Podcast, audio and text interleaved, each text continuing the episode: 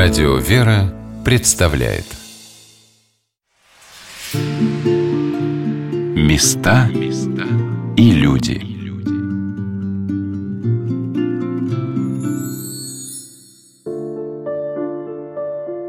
Когда ты слышишь звон колоколов, то на душе становится спокойно И кажется тебе без лишних слов, как нужно жить и мудро, и достойно. Тот звон идет из глубины веков – в нем пение птиц и ручейков журчания. О Господи, под звон колоколов, дай мне понять всю тайну мироздания. Многие из нас были в храме святителя Николая в Толмачах, расположенном в Третьяковской галерее, где находится великая святыня, привезенная в Третьяковку из города Дмитрова. Это Дмитровский крест – в 1921 году, когда епископ Серафим был возведен на свою единственную в жизни Дмитровскую кафедру, он организовал при Успенском соборе братство животворящего креста Господня. Братчики, как он их называл, не оставляли его на протяжении всех 15 лет после того, как владыка покинул Дмитров, отправляясь по этапам своего крестного пути – не оставил его и родной брат Михаил Иванович, когда измученного тяжелыми болезнями печени, почек, сердца епископа после ареста в 1932 году содержали в невыносимых условиях. Он ходатайствовал за брата, прося у властей милости, что могло и для самого Михаила Ивановича стать причиной заключения. Меня поразило, какой верностью и любовью к своему пастырю сопровождалась жизнь его духовных детей – они знали о владыке все, где он, что с ним, какая ему нужна помощь. Но вот последний путь владыки был от них тщательно скрыт. Никто после его расстрела в 1937 году не знал о том, что с ним произошло 26 августа 1937 года в Омской тюрьме. Эта страница его биографии была неизвестна его чадам. Они ждали от него вестей, а власти отвечали близким, что он лишен права переписки – и лишь в 1962 году в ответ на очередной запрос они получили из Омского ЗАГСа свидетельство, что он скончался в 1946 году от грудной жабы. Как в наши дни дмитровцы спешат узнать о своем владыке. Об этом не раскрывалось, когда я приехала на научно-практическую конференцию, посвященную священномученику Серафиму Звездинскому, которая проводилась в стенах дома, где жил владыка в Дмитрове. В одной из угловых комнат он устроил домовый храм – с улицы никто об этом догадаться не мог. А он совершал здесь свой невидимый миру подвиг молитвы. Директор Дома-музея священномученика Серафима Звездинского, епископа Дмитровского Евгения Михайловна Бодрова показала мне этот храм, в котором есть прекрасные образы владыки – Кроме того, что это теперь дом-музей Владыки Серафима, здесь была воссоздана домовая церковь по рисунку, сохранившемуся в архивах Лубянки.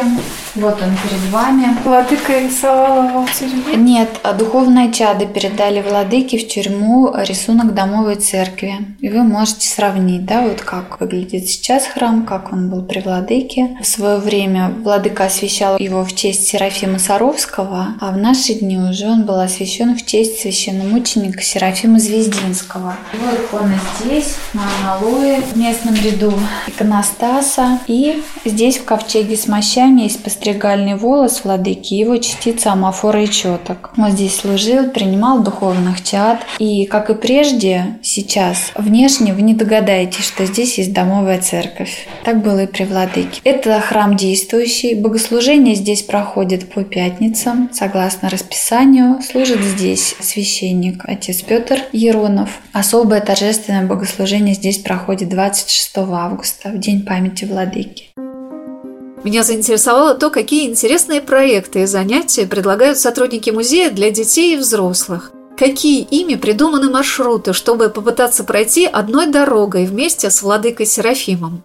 У нас даже есть такой маршрут «Камень веры» в гости к владыке Серафиму, который начинается вот как раз со знакомства с музеем, с личностью владыки здесь. Затем идет посещение Казанской церкви, Кремль смотрят, это уличная пешеходная экскурсия, посещают Успенский кафедральный собор, заканчивается Веденской церковью. Маршрут 3,5 часа, но он дает как раз акцент на жизни города в те годы, 1920-22, когда когда здесь служил владыка. Ну и, конечно, рассказывает о истории, связанной с его духовными чадами, изъятие церковных ценностей и так далее.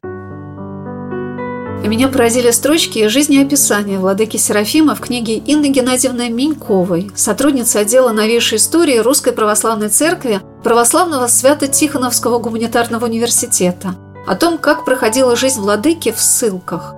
Особенно пронзительным был этап, когда больного епископа, измученного постоянными приступами желчно-каменной болезни, сопровождавшейся сильными болями, потерей сознания, заставляли зимой в 30-градусный мороз переезжать из города в город, где мест в гостиницах не было. Их сопровождавшими его послушницами иногда оставляли на ночлег добрые люди в каких-то неотапливаемых сарайчиках, в холоде, голоде. Три совершенно истощенных человека добирались до Алматы, потом получили назначение в Гурьев, остановились в Ишиме.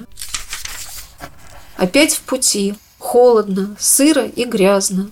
Грипп настиг всех троих, у всех температура. Приехали в Сызрань, совсем больные, разбитые. Пересадка в поезд до Пензы. Сильный холод. Поезд будет только утром. На вокзале толпа. Не зайти.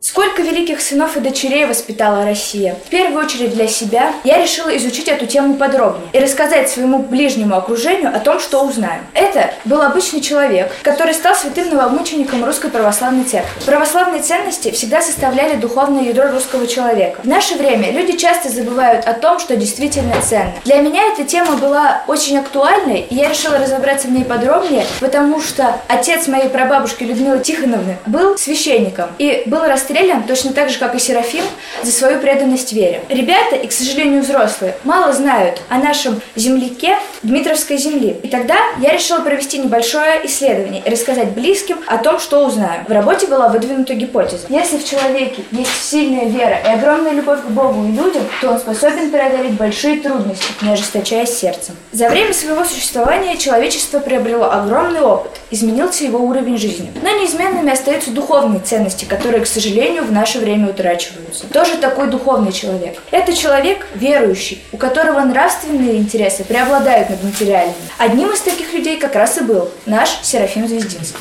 Сколько людей сложили свою голову за православную веру, за церковь, а мы просто не знаем даже их имен. И как вывод мы не знаем истории нашей страны а их огромное количество. Только наша Дмитровская земля вскормила 42 новомученика, людей с чистой душой, принявших смерть, но не отказавшихся от веры и любви к Богу. Если наше поколение будет знакомиться с такими людьми, людьми с чистой душой и сердцем, то мы сами станем чище и светлее. Хотелось бы закончить рассказ словами Серафима Звездинского. «Господи, и мы Тебя умоляем, урони каплю любви в наши души, зажги в них огонь цветка Твоего Божественного». Если ученица седьмого класса Федорова Алиса задавала эти вопросы слушателям, своим сверстникам, в Дмитрове действительно до сих пор владыка Серафим незримо носит в своем сердце всех своих духовных чад, их детей, их потомков. Нигде в другом городе я не видела такой единодушной уверенности в том, что человек, отдавший свою жизнь за преданность Богу, созидает ею столько новых поколений верующих. Всех деток моих милых, хороших, благословляю. Под липическому хору с регеншей, моим успокоителем, благословение и спасительный привет. Соборному хору, неоднократно меня утешавшему. Остаются ли верными пастыря? Если да, привет им от меня, самый сердечный, и благословение. Матушкам Влахернским, Борисоглебским во Христе сестрами мир и благословение. Всем-всем, каждому дому, семейству меня знающему – благословению и любовь с молитвенным приветом. Здравствуйте, дорогие слушатели! Тема моего доклада – Серафим Звездинский, ссылка в Зырянский край и возвращение.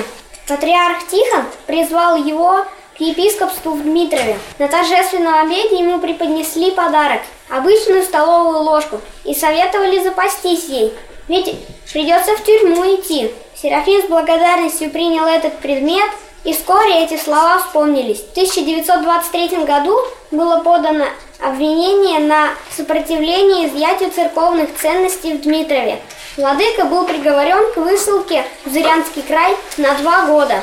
Отправление этапа было назначено на 14 мая. Одна из его духовных дочерей написала стихотворение, которое кончалось следующими строками. «Будь яркой звездой в далеком изгнании, как здесь ты светил, так свети же и там, но верим, настанет конец испытаниям, и снова во славе вернешься ты к нам». Путь в Усть-Сысольск пролегал через Котлас и Вятку. В ссылке поселились в селе Средний Кольель в доме Афанасия Семеновича.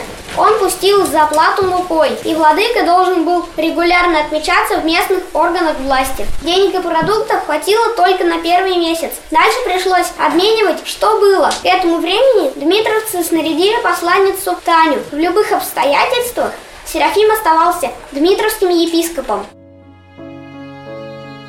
Когда ученик третьего класса Краснов Алексей наизусть рассказывал свой доклад, я подумала, насколько же мало мы знаем о том, какими серьезными вещами могут жить, задумываться, вдохновляться наши дети. И какой след эти уроки истории могут оставить в их душах.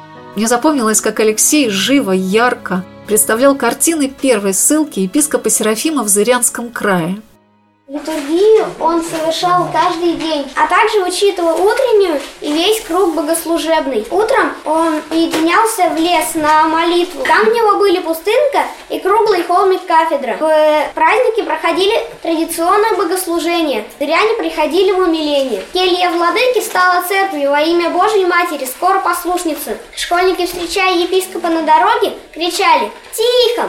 Тихон, владыка казался им святейшим патриархом. Матери приносили младенцев на благословление. Какое же замечательное дело, какую интересную судьбу этого места, этого города заложил своей молитвой епископ Серафим Звездинский, собрав под свой любящий амафор, теплый покров, дорогих ему чад. Он дал им благословение на многие годы вперед – если память о нем будет продолжаться, это молитвенное единство будет только приумножать их число. Начали сборы. Явиться следовало было в Дмитров. Отъехали 18 верст, переплыли на лодке через реку, нашли извозчиков для дальнего следования, въехали вглубь леса. Неожиданно нагнала тройка лошадей. В ней сотрудники ГПУ. Они долго просили возчиков бросить владыку в лес на съедение волкам. Возчики не согласились. Сели на пароход Степан Разин. 15 мая прибыли в Великий Устюг. Там они помолились в храме у святых мощей устюжских чудотворцев, сели на пароход Карл Маркс. Перед прибытием в Москву владыка сошел в Сергиевом посаде повидать старца Алексия. Он исповедовался ему от первого дня в тюрьме и до последнего. В Москве у владыки начались приступы каменной болезни печени, но необходимо было ехать в Дмитров. Утренним поездом приехали в Дмитров. Начальство сообщило, Ошибка! Немедленно на Лубянку! Срочно уезжайте в Москву! На вокзал провожали чада, встречавшие пастыря. Владыка вернулся в Данилов монастырь. Почти все время болел, ходил на Лубянку. Обновленцы делали все, чтобы не допустить Серафимов Дмитров. Ведь означало допустить Серафимов Дмитров погубить все обновление. Но Серафим как во время ссылки, так и после ссылки продолжал руководить своими духовными детьми. В ходе исследований я узнал, что Серафим был человеком с сильным духом. Молитвы помогали ему в заключении. Еще он был верным бойцом православной церкви. Словом, боролся с обновленцами. Он был верен Богу и своей верой направлял всех, кто встречался ему на пути.